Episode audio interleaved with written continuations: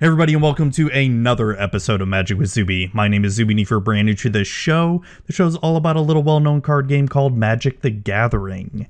On today's episode, we brought on none other than J-Ro himself of the Unsummoned Skull, and we talked a lot about his life as a teacher, as well as content creator and writer for EDH Rec. Um, before we get into the interview, uh, let's get some announcements out of the way. Uh, you can find this show on all podcast platforms available out there iTunes, Google Play, Stitcher, Spotify, TuneIn Radio, everywhere. Everywhere you can find a podcast, this show is here. You can also find it on YouTube if you search Magic with Zuby on youtube.com, or I think my channel now is youtube.com slash Magic with Zuby, something like that. Uh, there'll be a link in the show notes below. Um, so yeah. Uh, you can also find me on Twitter at Magic with Zuby, on Instagram at Magic underscore with underscore Zuby, and on TikTok at MTG Zuby. And you can email me with any questions you may have at mtgzuby at gmail.com. And you can check out my sponsors, cardsphere.com, the best place to buy, trade, and sell your Magic singles and sealed product. Or you can check out my other sponsor, Alter Sleeves, and use promo code MagicWithZuby on checkout, or use the link in at magicwithzuby.com as well. So I do want to tease something a little bit, and something I'm going to be announcing later this month. I've got something new brewing up um, as far as some merch. I've got some new merch brewing up right now, and holy shit. Hopefully, I get it ready for this month, but y'all are gonna love this. All right, I I, I I I can't I can't give any more info other than that, but y'all are gonna love this merch. It's freaking amazing. But anyways, uh, let's get on with the interview, and please help me welcome my guest J-Ro. All right. Zuby here, and I have with me the one, the only, the unsummoned skull, uh, Coach J-Ro, with me here to talk about him, his content creator life, and his EDH Rec articles, your podcast. You're you're doing it all. Um, how's it going, man? Thank you.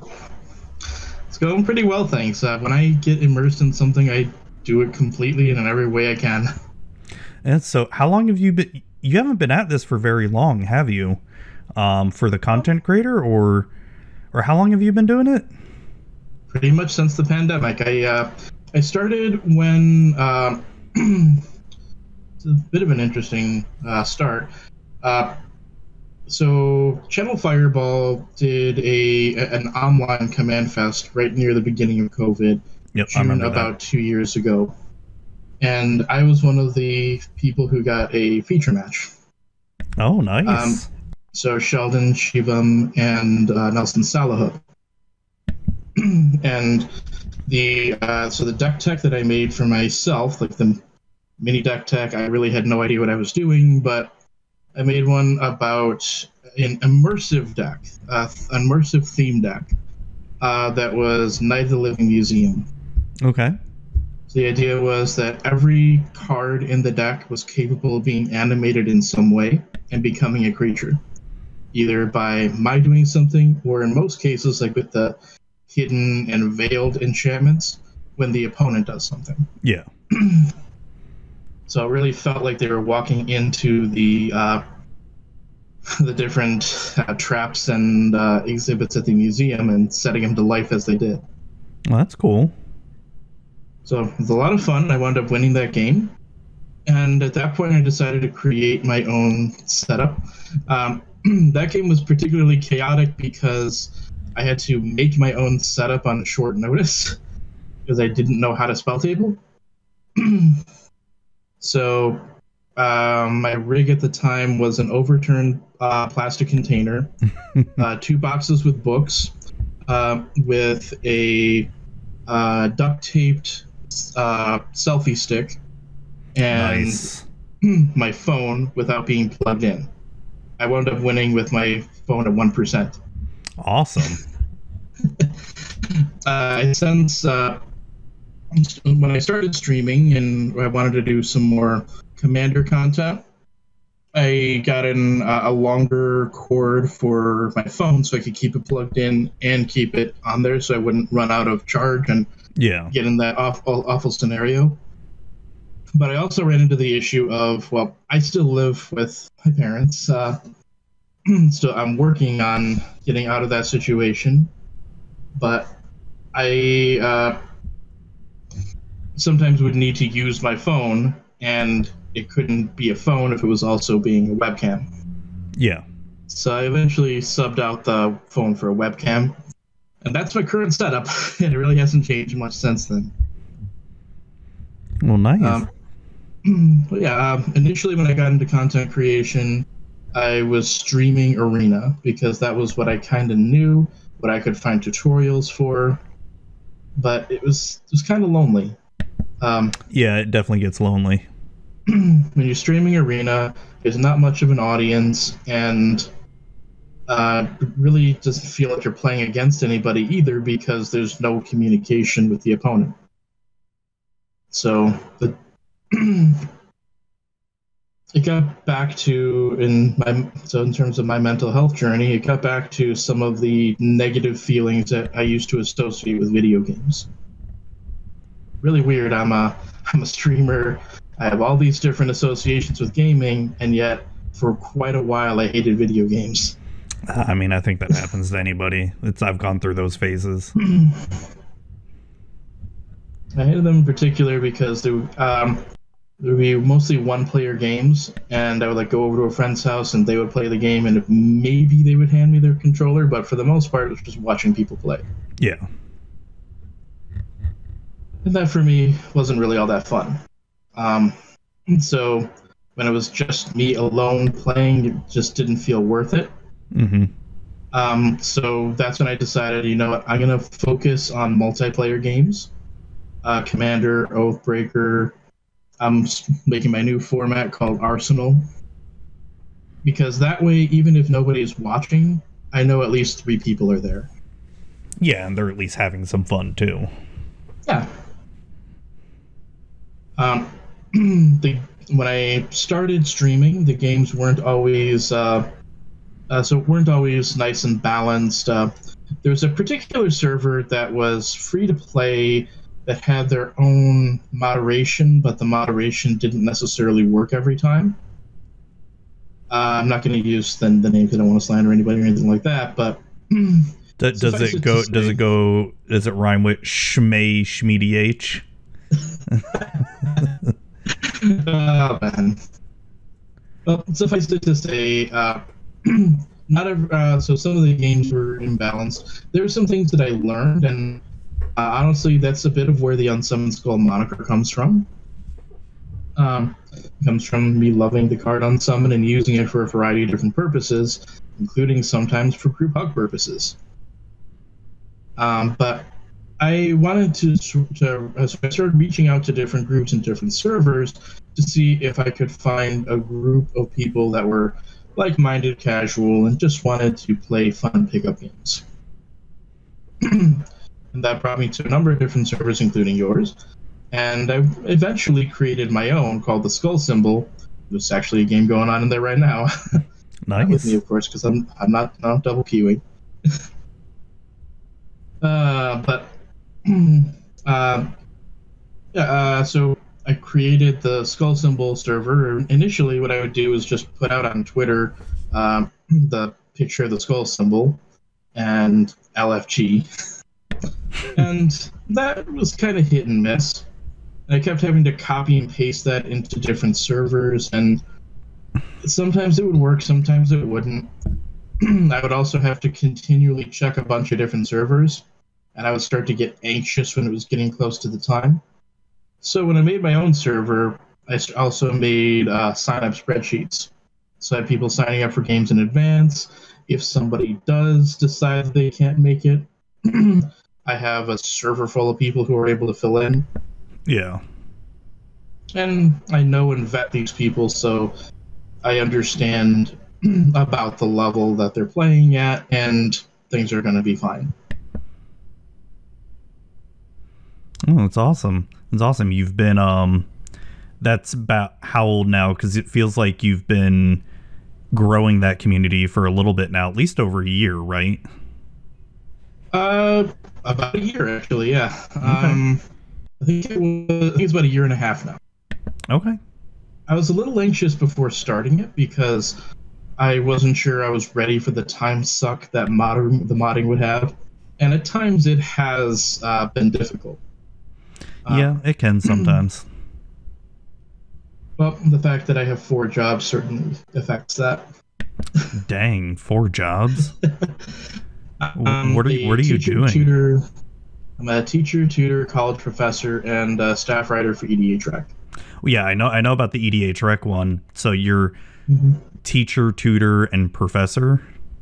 Yeah. How how does that work? My full time job is being a teacher. Uh, okay. so I teach at a virtual school right now because I still live with my two parents who are both uh, at risk or high risk for COVID. So I can't easily go in person. Um, and uh, I, so I teach at a virtual school. That's my full time job. I tutor. I right now I tutor for a company that has me go in for usually four to six hours after school is over. I also tutor weekends and over the summer. Okay. I'm in the process of switching to a different one that would allow me to set my own hours and would have a slightly higher pay rate, which is part of what's necessary to have me move out. Yeah. and then I am a college professor for Madonna University, um, where I teach statistics as well as different education related classes and workshops. I've been teaching there for a few years now. My mom actually teaches there too, and we have co taught some classes and workshops. Well, that's cool. Usually, my best memory as a teacher, although there have been a lot of them, and I've bounced from school to school. My favorite memory in terms of like being a teacher, tutor, professor, and such has been there was one Mother's Day when we got to teach together. Oh, that's sweet. That's awesome. oh, that's cool. So, how do you find the time to do anything else? Well, that has to do with being organized and segmenting things. And there was a, I, I took some time off from streaming recently. I took about two to three months off, uh, just because I was having difficulty balancing. And my teaching job has different requirements than my job did the year before. so the previous year, my teaching job um, was primarily clerical. Okay. I would have office hours, but it was mostly keeping tabs on students uh, and sending out routine things and paperwork and such. This job, I have to, or I had, uh, in uh, not in person classes, but live sessions that I would have to plan and execute. so I had to be in a certain place at a certain time, which was a little different from the previous year. Okay. Uh, but otherwise, uh, using spreadsheets, using uh, Google Calendar, trying to keep everything in check and give everything its own place. Um, that actually has been a little bit of a, a, difficult thing in terms of giving everything its own place. Used to yeah. be a chef, mise en place, right? Uh, but I uh, now have a significant other. Um, and one of the things that we've had to work out and talk about is is she uh, am I sort of working her in and giving her a place, or is she being integrated properly into the other things that I do? Yeah, that is that's a tough one, man. I've been married. oh God, uh, going on 13 years, and mm. even 13 years we've been together 16 it's um yeah that's always a struggle no matter how long you're together with someone especially mm-hmm. as life gets crazier and crazier and yeah. so yeah it's always trying to make sure eh, you know even if you have to schedule time it's my wife and i will at least once a month try to go out on a date but now that the kids mm-hmm. are getting older it's getting a bit easier though at least to be able to go out more mm-hmm. one of the things that i built into my uh, streaming is every other Saturday uh, we do Two Headed Giant together. That's nice. In addition to uh, having them on some of my other streams and the, the, more regular weekday ones, there's one that's just special, me and them uh, as a team, which always awesome. feels nice. Yeah, my my wife used to play EDH. I can't I can't get her to play Magic anymore. She just has no interest in it. All she would ever play Yeah. was slivers. She would never want to play anything else. Yeah, yeah. I mean, there's a sliver of hope there.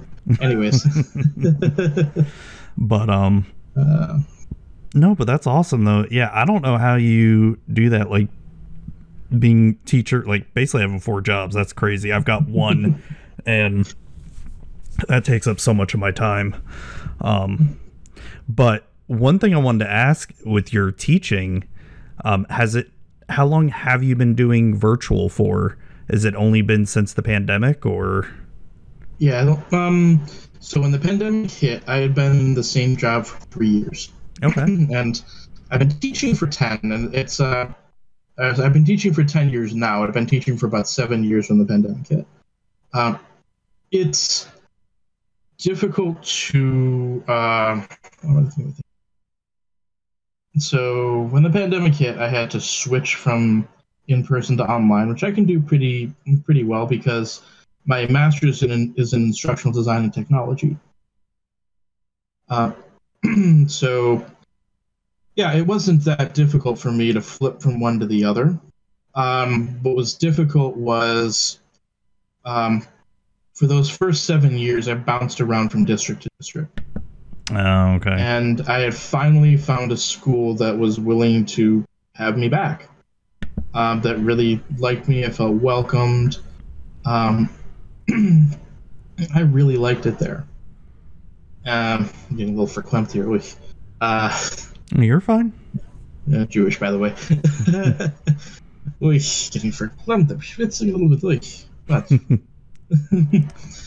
but yeah, uh, so I wound up having to leave that position after three years, and I was working primarily with freshmen and sophomores. So this would have been the first graduating class I'd have seen from freshman to graduation. And because uh, I wound up having to leave for their, and they didn't have a graduation that was recorded, I didn't even get to share in that. Oh. that stinks. But I, I love teaching at that school, and then I went virtual to the position that was more clerical. Then I went to the uh, current position, which is uh, which is more direct interaction. It's Okay. interesting. It's almost like streaming. And my mom keeps questioning how I can do it, but it's almost like streaming. I teach a lesson to a, a group that primarily interacts via chat. Yeah. Yeah. What what what grade is it that you're teaching for school? Uh, it's, it's technically credit recovery, so it's anywhere in the high In, in the high Um, what? You broke out there. in, in high school. Okay. Okay. High school. Okay. So it's somewhere between nine and twelve. Okay. Uh, For the most part, these are so these are students who may have, say, missed a year because of COVID. Yeah. Some of them are people who are coming in from some other district or school or, or state where things weren't done in the same order. Mm-hmm. So I teach world history, and they're looking for a way to do the recovery for that if they haven't met the world history requirement of the state yet. Okay. Interesting. Interesting. So you mentioned before that you ended up jumping district to district before COVID. Uh, why was that?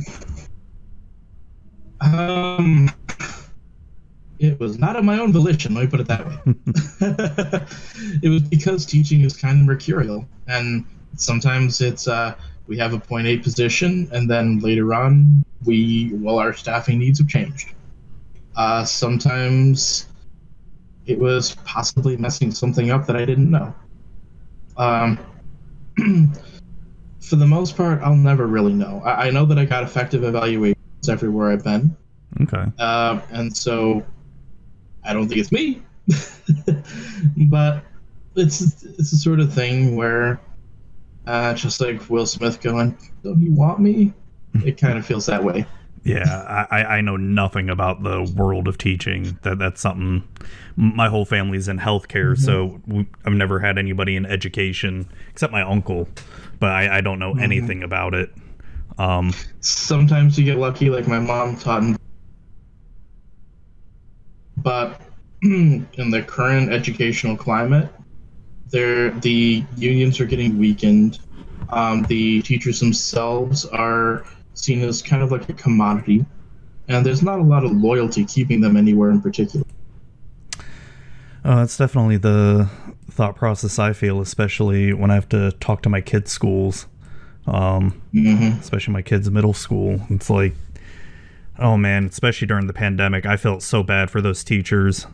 Just ba- basically, like my my oldest, her high school teachers were fine because you know kids are more mature that age and can handle the online schooling for the most part. Compared to my youngest, she was in fourth or fifth grade, and I can't even imagine what teachers trying to keep you know nine ten year olds you know focused while at home. Mm-hmm.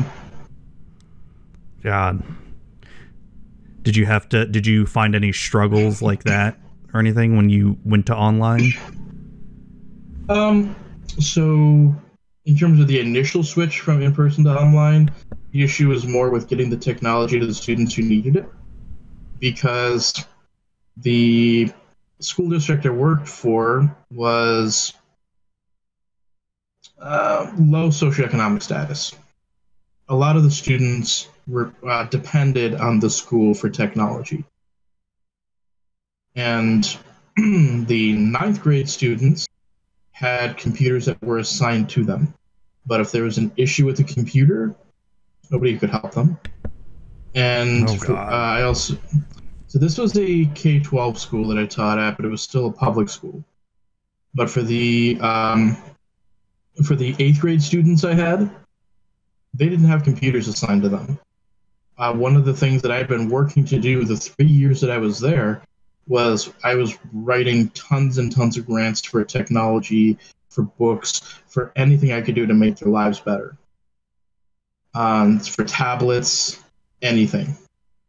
And I wound up getting them their own computers uh, through the grants that I wrote and through uh, connections that I was building within the district. And when they went online, all those computers were stuck in the school. Oh, dang. basically I had procured a class set so they could work on computers when and there wasn't enough for each student to have their own. God, that's sad. And especially when we went through something like that cuz I remember we had something similar here in my county where like you're saying it we aren't it's not exactly a low socioeconomic county, but you know, obviously there are people that struggle. Um, and I, I remember the schools went through the same thing. There were no computers to hand out, and if you didn't have a computer at home, then you're kind of SOL. You know, you can't find anything. Then man, it was some crazy times back then. So a cool little connection between what I had to do to convert things into online and some of my content creation is uh, when I had to convert things online, uh, about half my students were Hispanic. Now, I speak Spanish fluently, even though I don't have a formal degree in it. I also taught it for a while, uh, including at that school. So, when we moved fully online, what I would do is translate my lessons and record myself using uh, screen capture software. Um, Okay. both for the lesson itself and for the uh, so and for the directions to the assignments. And I would embed those into the slideshows that they would be working on. How does that translate over to content creation? Well, I, I speak Spanish fluently. I also speak French fluently. So, I uh, so there's a, a new writer for EDA Tracker was Philomen, uh, and so I managed to fill in Philomen uh, using French, and also uh, got Philomen in, in, in touch with Neil Royal and Davy Jones, who are both uh, Quebecois, because I speak French. Well, that's neat. Uh, just weird little things like that that happen. Yeah. Just- and also the benefits of knowing multiple languages. So are those the three languages you know? The English, French, and Spanish? Uh, some Japanese as well, and there was a time when there were Japanese. Actually, I still have it on my keychain. They were um, uh, Kusatsu. Uh, when I was in uh, when I was in the previous uh, school, one that I was at for three years, and so I would teach the same lesson in English, Spanish, That's neat. just surprise every student with how I could talk that way.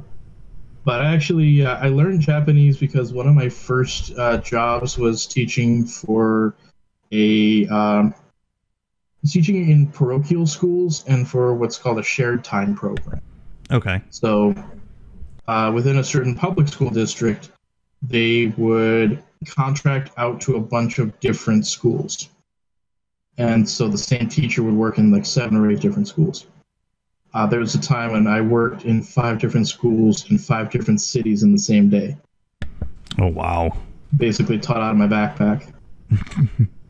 Uh, Sounds one of like them it. was a one of them was a Japanese where I was teaching computers.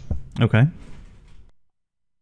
Now, I didn't know the grade. Um, so in terms of me being ambitious, uh, I had heard uh, my one of my long-term sub positions was coming to an end, and I wasn't sure if I was going to have consistent work again. So went into the shared time office to turn in my timesheet, and I heard them over the phone talking with somebody who apparently this was over the winter had slipped on her uh, driveway and broken her leg. I mean, yes, horrible for her, but in my mind, I was thinking maybe, maybe this will keep me out of the sub pool. so I wound up getting some of her positions, including this Japanese immersion school, which I thought was awesome until I realized she was an elementary teacher. And I'm a high school oh. teacher Oh. these were kindergarteners who had only ever spoken Japanese. Oh man. So they knew as much English as I knew Japanese. Thankfully, though, I watched Naruto. Why is that important? Well, Naruto Tail Beast taught me how to count. and how do teachers get attention? Three, two, one. so, I How, how long did you to teach there for? Uh, I think it was uh, picking up in February to the end of the year, so about four and a half months. Interesting. Interesting. That's cool. And over time, they pick things up, and I picked things. But Yeah. uh, thank you, thank you, anime. Save my butt there. Yeah, for sure. For sure. No, that's really cool. Um y- you know, speaking on teaching and especially especially with a lot of the discourse that is going on in the country with uh, you know critical race theory and um, especially in Florida's don't say gay bullshit um, where stuff can't be taught in class. Um, y- you know has that when you with you teaching world history um, has that affected you or your district at all? I teach global perspectives on history, uh, or at least that's the way that I view it. And that's how I viewed it when I was teaching U.S. history at the previous school as well. Um, so, what I try to do is present as non biased of a view as possible, because I know that world history is typically thought, taught through a Eurocentric lens. So, I try to, to lay it out and have students draw their conclusions. okay Um, so, for example, uh, instead of just saying the Japanese bombed a and that's what got the U.S., which vilifies the Japanese, I would explain what happened with the Japanese-U.S. relations during the other periods of history, so the students can see the buildup of tension between the Japanese and the U.S., even if the U.S. itself didn't see it. Okay, interesting. You know, when you're teaching it like that, um, like I said, this is someone ignorant of teaching, period. Um, but I have to assume you have a curriculum based from the county or the state um, that you have to follow certain guidelines on. The curriculum says I have to teach about Pearl Harbor. and the U.S. involvement in World War II. I'm perfectly okay with teaching it from both perspectives. Okay. And what I do is I, I just add in the the necessary details to plant the seeds of what's going to be harvested later. Okay. Okay, so you're not just so your teaching style then sounds like you're not just teaching what's going to be on the test. Well, I write the tests. Okay. I write the tests that make the whole class fail. I'm kidding. Uh, no, no. So is is that typical for most teachers that they have to write the test or or is there sometimes where the state or county gives you these tests or how does that work? the neat thing about not teaching language arts math is that anything that I do is going to be something that is not like hugely focused on. Uh, so social studies and science have the benefit of not having as much oversight as uh, language arts or uh, math. Uh, so what my school cares about is that I'm teaching students critical reading theory. Oh, wow, that sounds terrible because um, it sounds way too close to the other thing. But Yeah. critical reading, uh, so basically critical reading strategies, um, so that they can do better in English. Because English is what the school's graded on, because that's what's on the SAT. Okay. So what they want to know is after going through my class. So what I say is, hey, guess what? That means they can draw conclusions about the Japanese motivations, which which is how I'm able to defend what I do. Okay. Okay, that makes sense. Um, is that you pretty much have free reign over that throughout the whole year in terms of making the test? Um, I they did have some things that previously existed, and so I try to honor what they already had, teach to the students that I have. Uh, there's some things where um, I have to cut some things because particular school that I teach at uh, operates at a faster rate because it's credit recovery Okay. so there are some things that I cut, and there, there's some things that kind of cut, but there are other things that I I'm able to add in as a result that might speak to the student's experience a little bit more. Okay.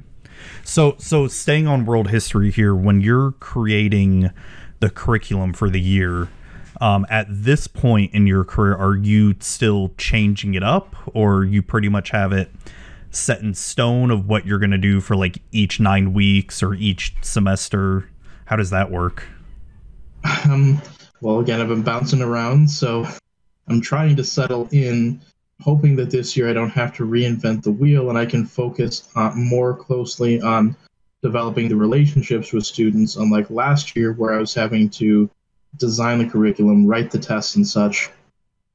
Um, I still need to do a little bit of work over the summer with regards to uh, adjusting some of the lessons to make them better maybe adjusting some of the quizzes to make slightly lower. Um, it's called DOK or depth of knowledge level, um, because that's some, one of the things that was requested of me. I, I, would rather be too strict than dial it,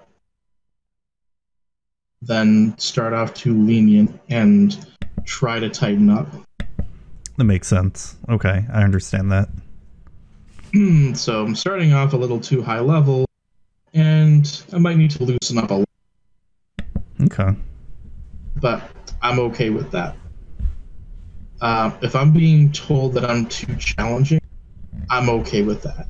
If I'm being told students are passing and they don't feel like they're having to work hard, I'm not. Okay. So one thing I'm working on is adjusting the level to be more appropriate for the students, as well as making things a little bit more user friendly. The other thing to work on for me is coming up with different ways to assess students that other than just tests and quizzes.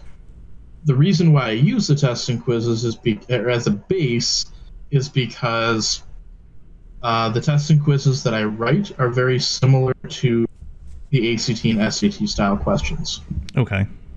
I do this because I've been tutoring. Uh, so when I mentioned a, a tutor company for four to six hours a night, uh, I'm usually tutoring uh, the SAT or strategies to help students do better on the SAT. I have been immersed in these questions for about 10 years now. Makes sense because it gets hard to try to detach yourself from that kind of style well, of questioning.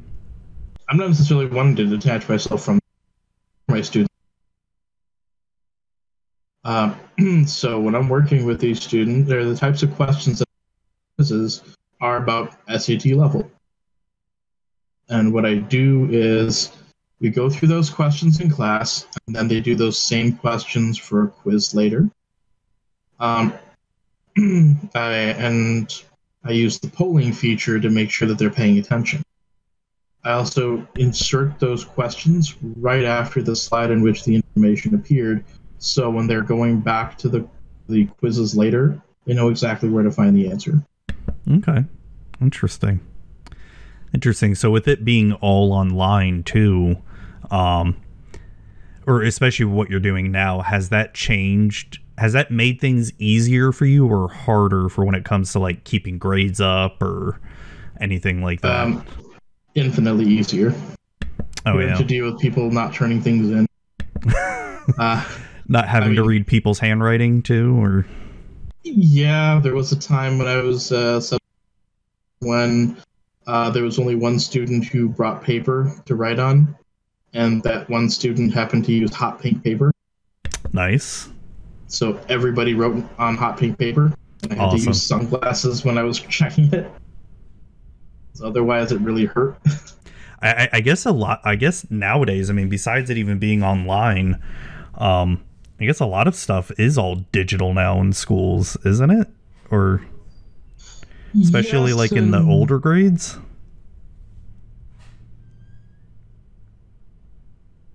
Yeah. Uh, so is everything digital? Yeah, a lot of things are going towards digital, and people usually have some semblance of technology that can be used. Yeah, I, I can only God, thank God they didn't have smartphones when I was in school. I would have failed so miserably. And thank God because my kids, our county has a website where I can log in and see every single bit of work that my kids have done. Yeah. And thank God my parents never had something like that when I was in school because I would have been, mm-hmm. oh, I would have been grounded so much. Even though, you know, I passed and all that, but still, especially in middle school, I was a horrible kid in middle school. I was kind of similar. Um, so my sister got straight A's and went to Michigan or went to University of Michigan, and was kind of like the golden kid. yeah. I got B's and C's and went to Central. Uh, yeah, but you got your master's degree. That's that's nothing to sneeze at, though. yeah, I still live with my parents, so it's it's doing a lot of good. Eh? I mean, it's I've got a 18 almost 19 year old and I don't see her leaving anytime soon. It's just freaking crazy just trying to live on yeah. your own nowadays. It's mm-hmm. it's like my, my my dad tells me stories like how he moved out as soon as he was like 17 18 only paying like 80 bucks a month in rent like yeah that was back in 1970 something all right yeah you also don't know how much he was making so could be similar. Probably some minimum wage job he had. Probably, but whatever. Um, well, still could have been tight, but I, I don't know. Yeah, I, I, know everybody has their own problems. Oh yeah, oh yeah. It, it but it, it's it's not easy nowadays. I mean, it's friggin' tough. hmm I've been and I've been working to set this up for a while. Eventually, it'll happen, but for right now, everything I own yeah, I mean, hopefully it doesn't look too bad on there. no, no, it's fine. No, but I mean, that's just life. It's it happens. It's you know. But no, it sounds like you've got a lot of good stuff going for you in terms of just teaching.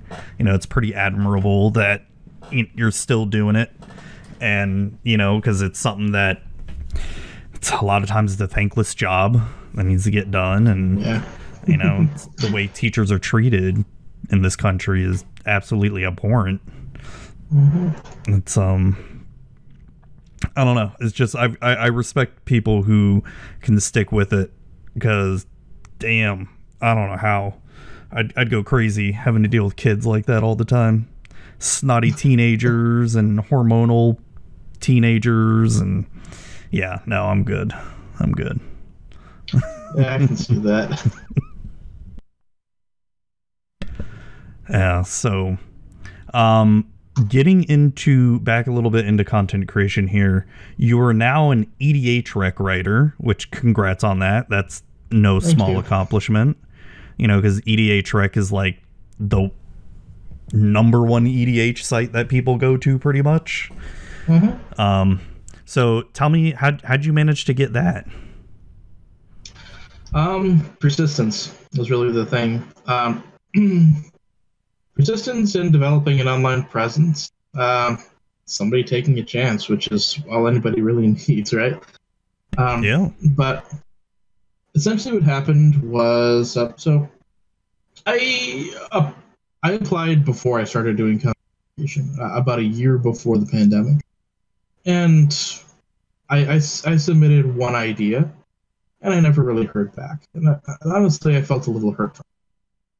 But I mean, there's a lot of things that are going to slip through the cracks, and they probably have a lot of people applying.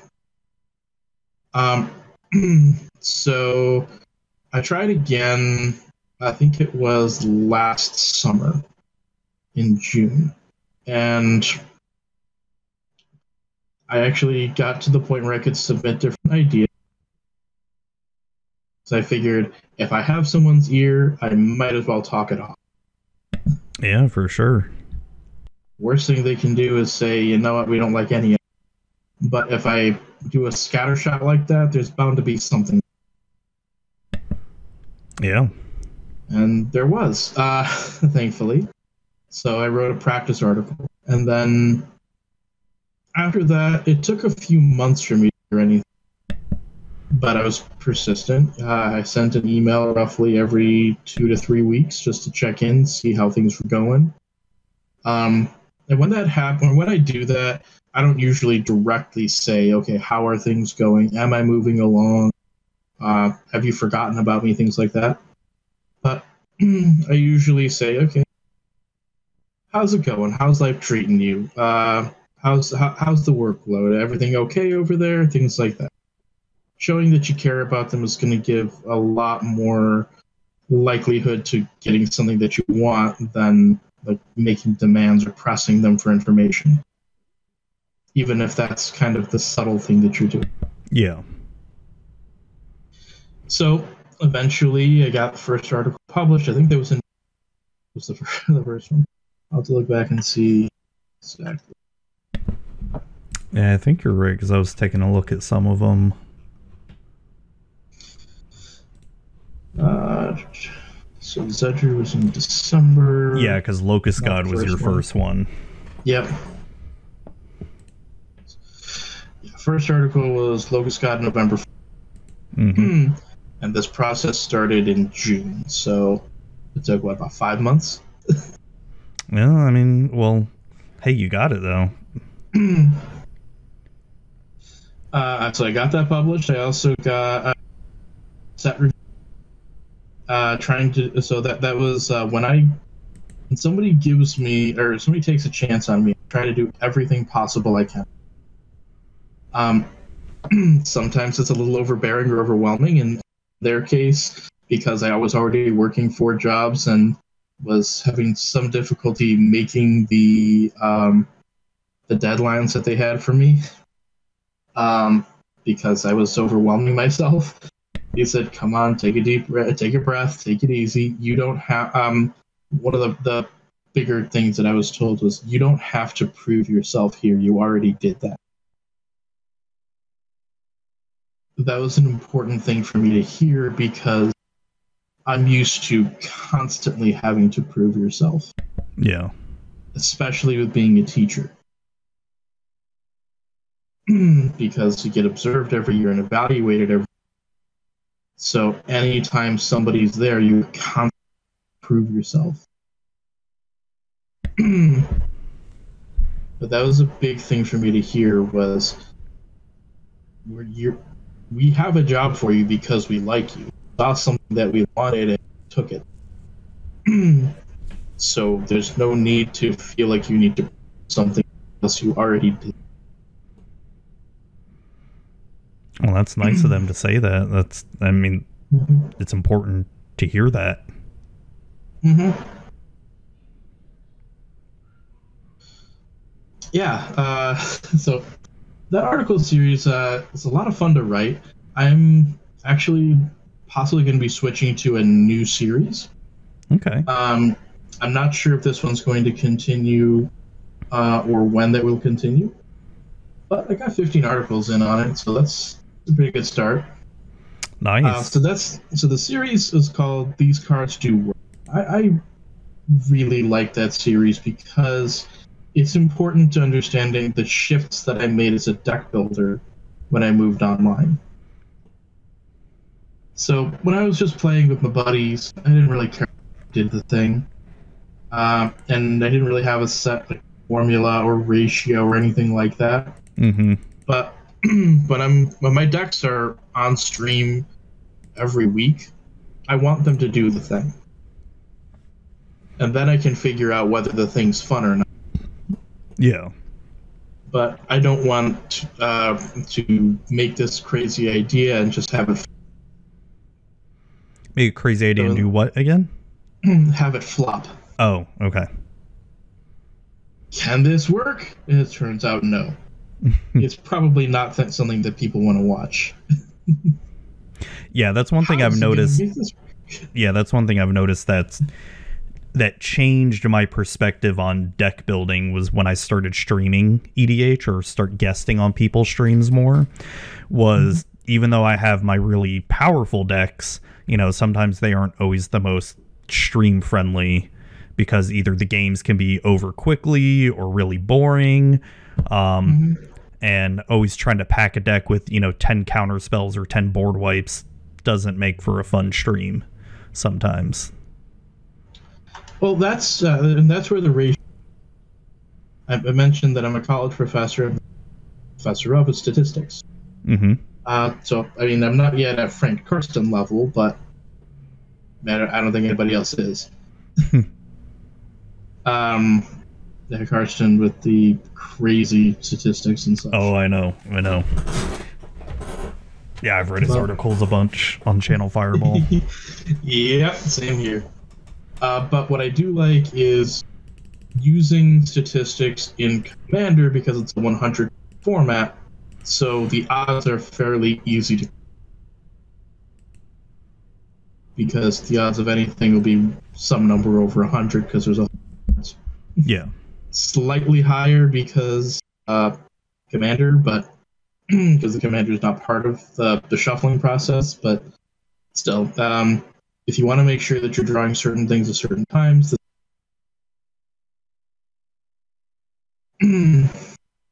okay. Yeah. No, no, I'm fine. Sorry. Right. No problem. Had to had to had to sti- try to stifle a yawn. Uh, no problem. It's Been a long day. Um, Oh yeah. Oh yeah. Yeah, I tutor full time over the summers. oh yeah. No, this is my first day back at work. Um, Nice. because I had a little bit of vacation where I got Mhm. to travel and all that, and then um, and then back to the work grind. hmm Oh, yeah, you mentioned to an uh, event semi recently. right? Yep, I had to go to Las Vegas for work, and I was there the same weekend that CommandFest Vegas was, but I couldn't go.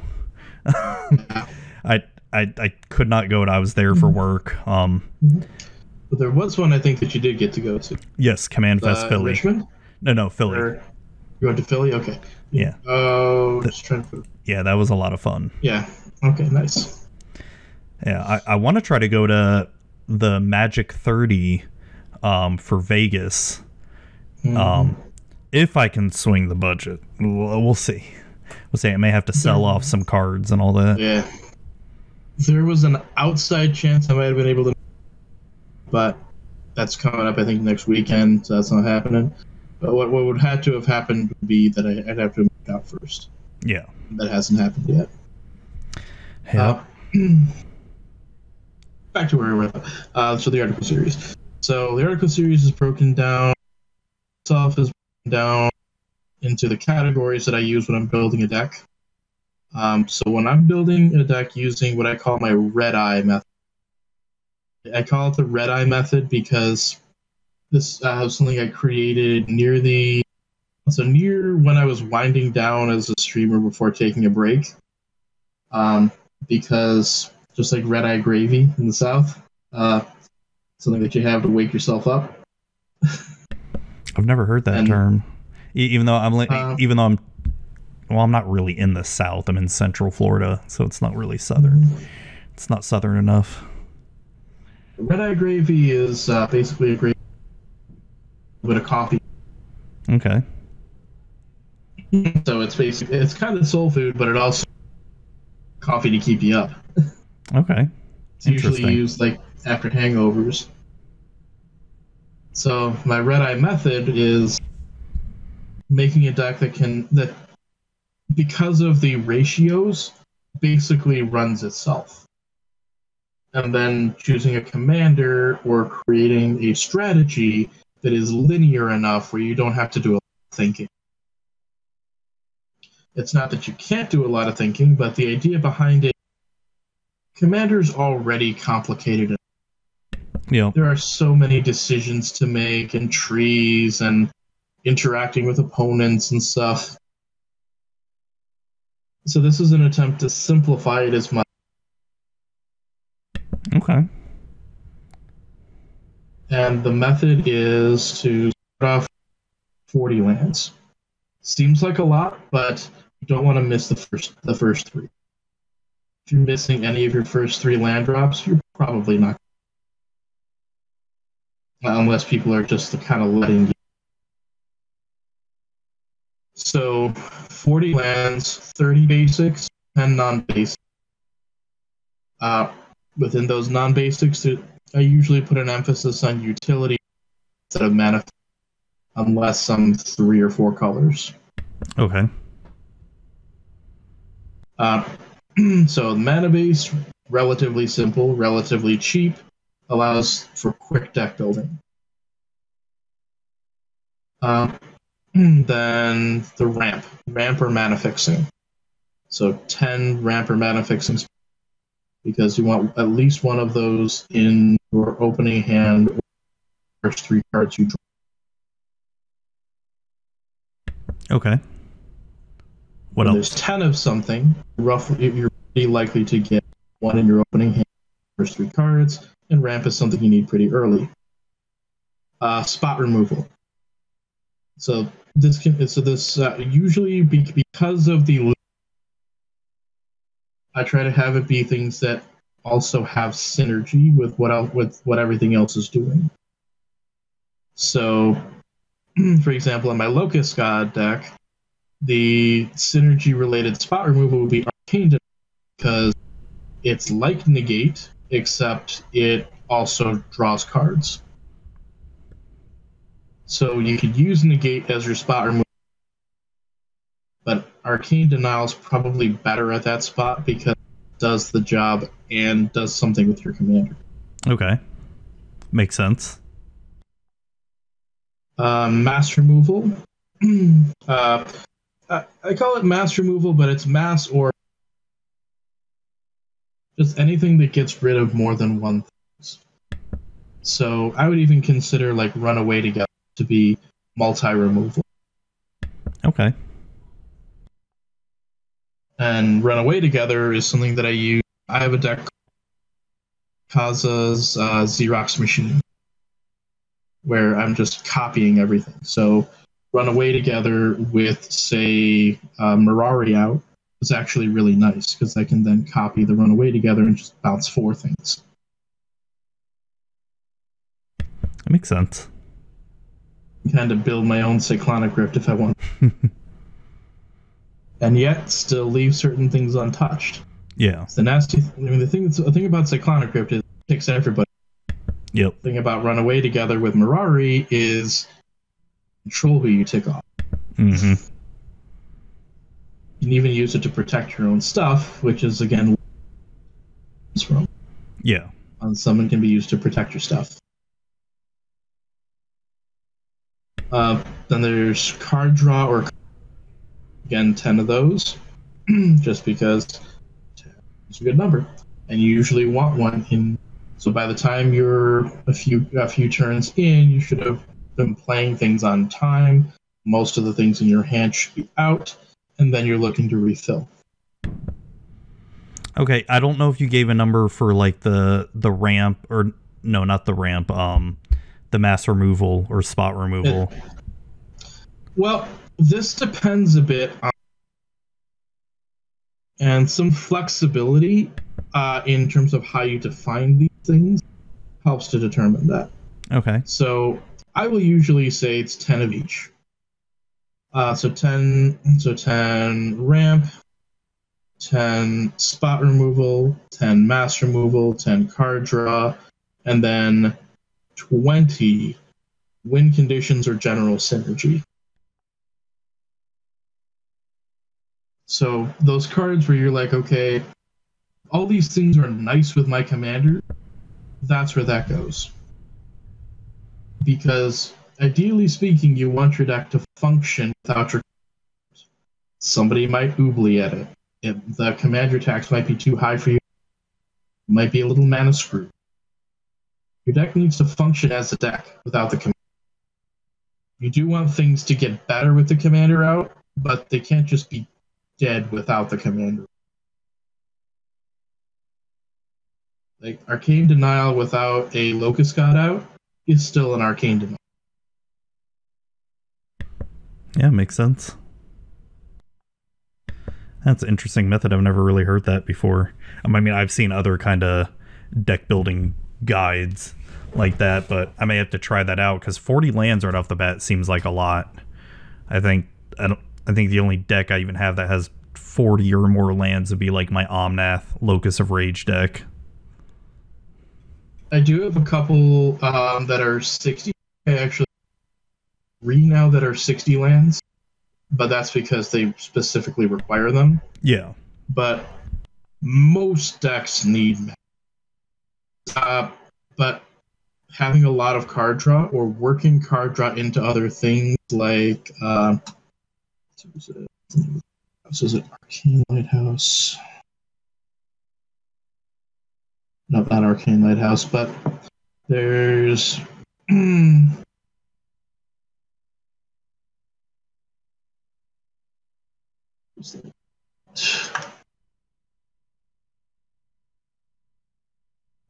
but basically like working card draw into uh, Desolate Lighthouse. That's it. Oh, okay. Um, So if you're a blue red deck and you want to get through the glut of lands, you can put in. I can tell you, I have. I don't believe I've ever lost a game commander to Mana Flood. I have lost a ton to Mana Screw. Makes sense. So you haven't you never lost a game to Mana Flood, but lost a ton of mana for yeah. I mean that's shit. That's like any format. mm-hmm. Well, Commander in particular will always give you something to do with blood. Uh, Mhm. I think one of the reasons why that is is because I um, the majority of my commanders are relatively cheap, uh, between two and four mana. yeah. So, if your commanders are between two and four, you play them out early, and then they die, and then you play them again, and play them again, and play them again, and then you wind up having to pay an increasingly high commander tax. But if you don't have the lands to pay that tax, then your commander's shut off from you, and you're at the mercy of whatever you're going to draw. Nice. Nice. Um If your deck's designed around a commander and only then you don't want to be short on lands. Yeah, for sure, for sure. Wh- which is your favorite EDH deck? Well, here's the thing. I've been going through a few different. Uh, right now, I am in what I call my kerosene and matches phase, Okay, explain. which is a lot of fun. so I went through the red eye phase of I want my decks to be straightforward, and I want them to do the thing every time.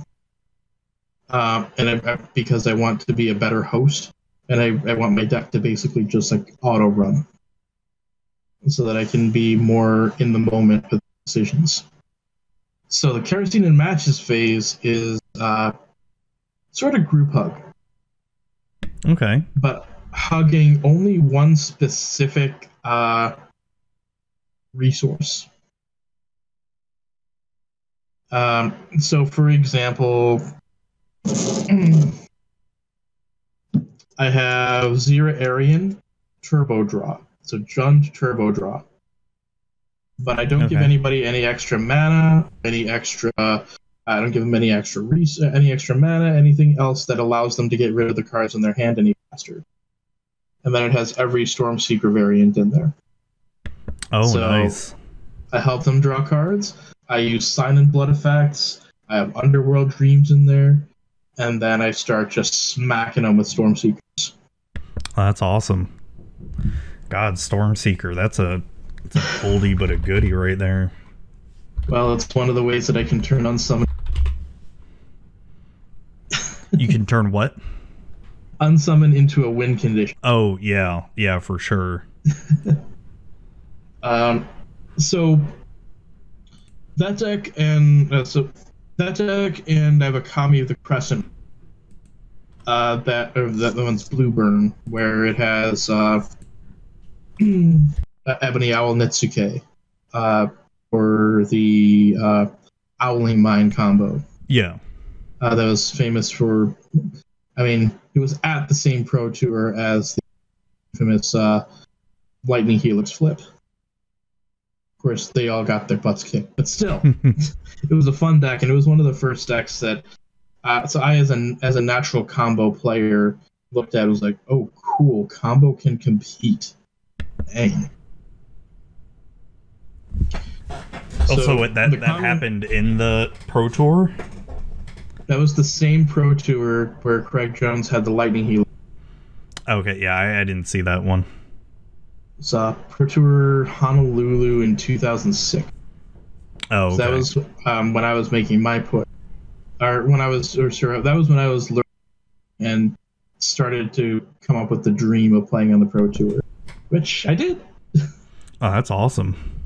It, Yeah. it took a lot of work, but yeah, that is eventually got there. no small feat. That's hard. Oh, Yeah. Um, but the Kami of the Crescent Moon deck and the uh, Xira Arien deck used to be part of the same blue green burn deck, Simic Burn, that I was kind of known for. Okay, interesting. But I built Xira, then I built Kami, then I realized it's anything that's any different. So I eventually took that. I took Simic Burn apart. Uh, the other deck that's in that same grouping is um, I have a Klothys. Oh, I have a couple of decks that would be considered close to that, but Klothys is one where I was looking to hug a different resource. So that one has mana doublers and damage uh, and damage multipliers. Okay. Uh, so my last game with that, mana was uh, quadrupled and damage was sextupled. Well, that's awesome. That sounds then I- wonderful. Then I cast a giant assimilating inferno. Oh, that sounds amazing. So I love Klothys it. Enchantress. Oh, I love it. I love that kind of stuff. It's like one of the reasons why I love playing my Torbran punishment deck, where I just get all the punishment cards and Torbran and double dam- damagers out. So use that Manabarbs and take like five damage each time you tap a land. I believe that uh, that was in an earlier version. There, cutting room for it because I'm making some adjustment. I, I am about to make a couple more adjustments to it. Okay. But uh, well, one of the cool things is as I'm making adjustments to decks and as people on the server are, uh, every Wednesday I have streams that are work in progress Wednesdays. Okay. So that'll be tomorrow, actually. Uh, we're recording this on a on a Tuesday. Yeah, tomorrow as of the Um, recording, after when this comes out, this will it'll be long over. Uh, well, I mean, hopefully I'm still doing Wednesdays every Wednesday, but um, th- those are really fun streams because we don't try to balance power level at all. as weird as that may sound, we don't Okay. even ask about that. Um, we do still have pre and post game rule zeros, but what we ask about in those rule zeros are okay, what are some of uh, so what are you looking to test in the deck? What are some of the concerns you have about it? And then the post game, what did you like about it? What did you not like about it? What changes would you make? And then for the people who played them, uh, what suggestions would you give to that person? That really feels like community.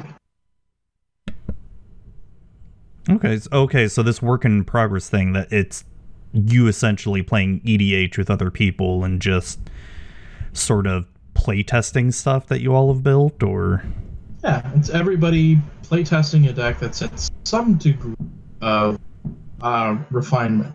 okay, interesting.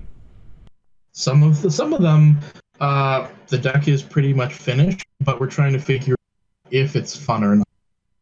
Uh, like I have a Dragons of uh, Neheb Dragons approach, and and my, my question was, okay, does me playing this deck pretty much just get me killed? Okay. Am I ever going to be able to untap with Dragon's approach with Neheb out and still have Neheb out in the post combat Yeah. main phase? Or is this just too um too risky of an idea? Yeah. Yeah. Is it too oppressive or something like that? Mm-hmm. Yeah. Um yeah, all my streams are themed in um uh, although sometimes we, we, we still do pick up games in the server, but my streams are themed where there's Tribal Tuesday, Work Progress Wednesday, Oathbreaker Thursday, and then Date Night Two Headed Giant every other Saturday. Oh, nice. Nice. Um, before we start wrapping up here, I want to ask you about your podcast, um, Quote of Arms.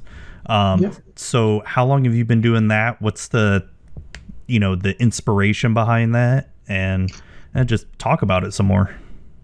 So Quote of Arms started with um, really just me bringing something up during a stream a couple of times. Man, wouldn't that be cool if there was a podcast called that? And then eventually people saying, well, just do it.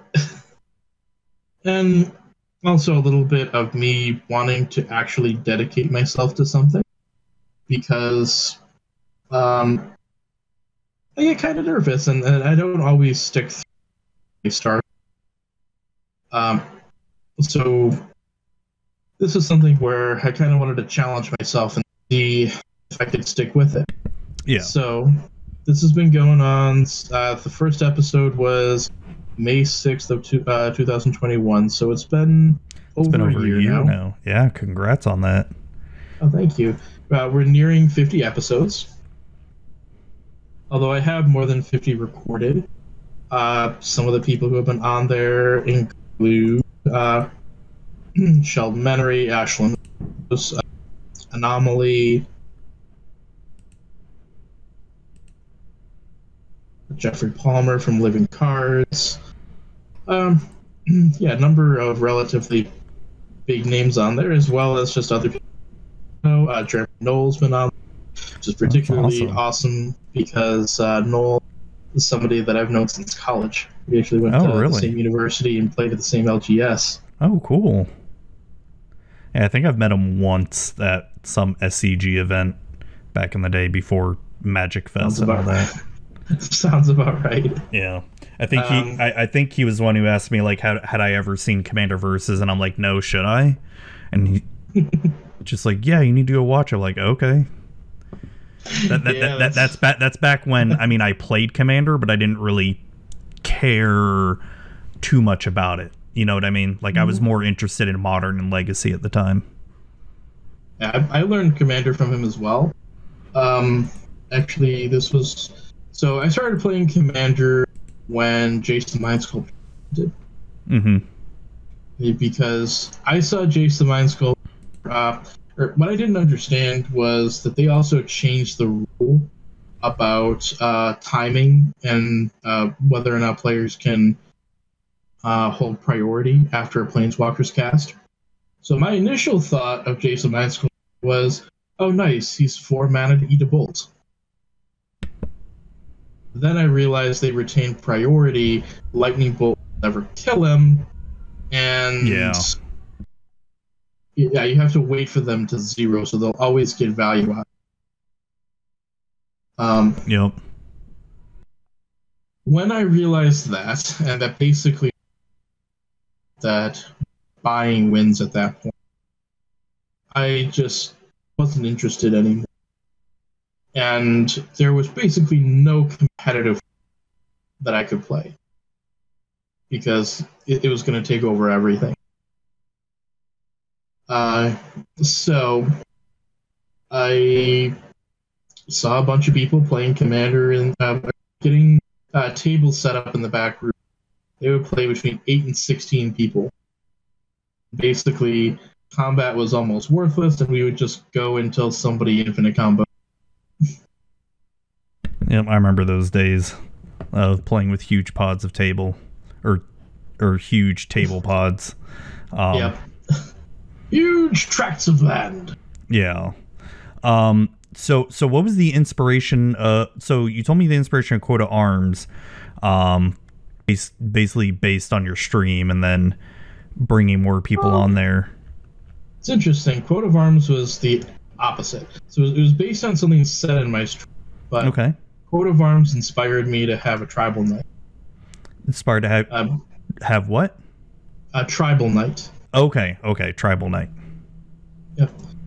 Uh, so Tribal Tuesdays come from the uh, podcast. Okay. So the Quote of Arms podcast is this idea that uh, the reason why it's called Quote of Arms, the Coat of Arms card I really liked was uh, I, I like what Coat of Arms does because it makes it so that people coming together makes each other stronger. It doesn't matter who owns it.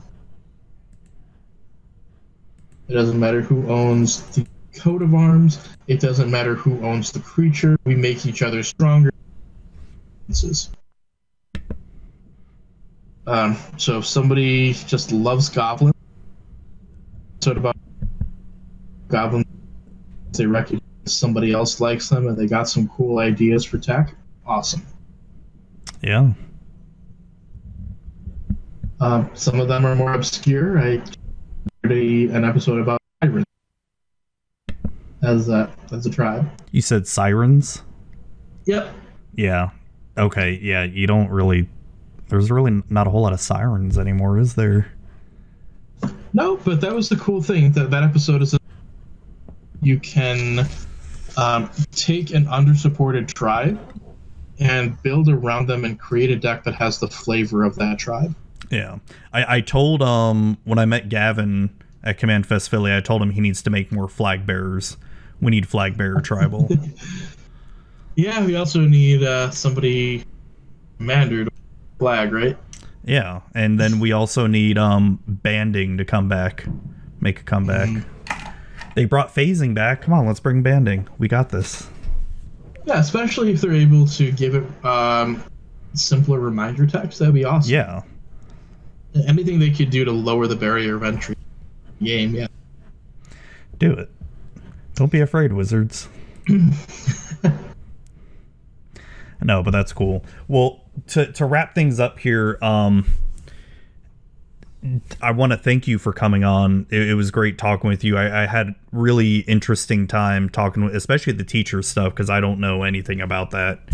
Um, it's I always like learning about stuff I don't really know much about. Um, so before we wrap it up here, uh, do you want to give any shout outs or, or shout out your stuff? You know, where people can find you, anything like that? Okay. Well, I am on Twitter at coach underscore J underscore O. Coach comes from the fact that I used to play and coach football. Won a state championship. Uh, it's a fun time as a coach. Uh, you can find my streams at twitch.tv backslash unsummoned skull. Uh, I am uh, sorry, I run the Skull Symbol Discord. I have the Quote of Arms podcast on most, most uh, major uh, places, but additionally on Acre. And I have a YouTube channel where I'm starting to uh, slide over the uh, Quote of Arms podcast into a visual format with the help of Crow from uh, Children of Alara, which is a group that I'm part of as well. Um, and that Yeah, is a them. so that's a, that's a fun work in progress as well. That's cool. Uh, to slide it over into the visual format. Yeah, it's um it's not easy. It's my YouTube channel barely does anything compared to my audio because I've been audio first forever. But I have a few dedicated people who only watch video. They refuse to watch or listen to my audio. So it's pretty much I only have the YouTube channel for them. Nice. I've been working on building the YouTube. I have some ideas for uh, for short form content, but it kind of makes me a little anxious because everything has to be captured within a minute. Yeah, and, and Uh, time too. Like I just don't have the time to really do much of any other kind of content. Oh yeah, and, that's the sort of thing people don't realize. Just thought and planning goes into one minute like that, Yeah, that too. and really the anxiety part. Yeah. For sure. No like no like ums or throat clearing or anything. Yeah, I that's it's, sometimes do. I I still do the ums and uhs and don't even realize it, but eh, whatever. I don't care. so, all right. Anything else you need want to shout out before we wrap it up? Um, well, shout out the folks at ED. Um, so some of the uh, so I have some frequent collaborators. Uh, so on my skull symbol, uh, I have uh, Elder Cleric Seraph Six is uh, awesome. Logan is awesome at helping with moderation, uh, as well as uh, Zynum. Um, so Zynum uh, has been a friend since basically I started. One of the uh, is one of the moderators on the. Constantly reminds me to get some sleep. Yeah, that is important. yeah, oh, uh, he'll probably laugh when he said that because it's a run gag. Yeah. I try to help people get games together when they're looking and such, and sometimes people to ping the roll, and so like two or three in the morning, I'm telling them, "Yeah, you're ping the roll," and Zynum says, "Get some sleep." Yeah, yeah, forget about it. Just sleep. and want to look for games? Just go on SpellTable or Magic Online. But uh, what's happening is facilitating them even in bed. Yeah, Because Zynum's on the west coast, so he's two hours after. Yeah. so he can he can mess with that. yeah, for sure. All right. Well, I, I just want to thank you again for taking time out of your night for coming on the show and appreciate it. Just talking with me. Absolutely, it's my honor. Well, thank you. Um, well, I hope you have a good night. Um, you know, good luck teaching and all that other good stuff and tutoring. And I hope you have a good one. All right. Absolutely, and to you. All right, thank you. Everybody, thank you all for listening to the show. I hope you enjoyed listening and watching it. Um, thank you again, J-Ro, for coming on. I really appreciate you taking time out of your night to come on and chat with me. Um, and thank you all for listening, watching as normal. You're all great and amazing. And like I said at the beginning of the show, I've got some new merch that's being worked on, and holy shit, I've seen the logo design and the playmat design. Oh my god, it's it's amazing. You're gonna love it. Um, thank you again. Check out my sponsors, CardSphere and Alter Sleeves. Love you all. Good night.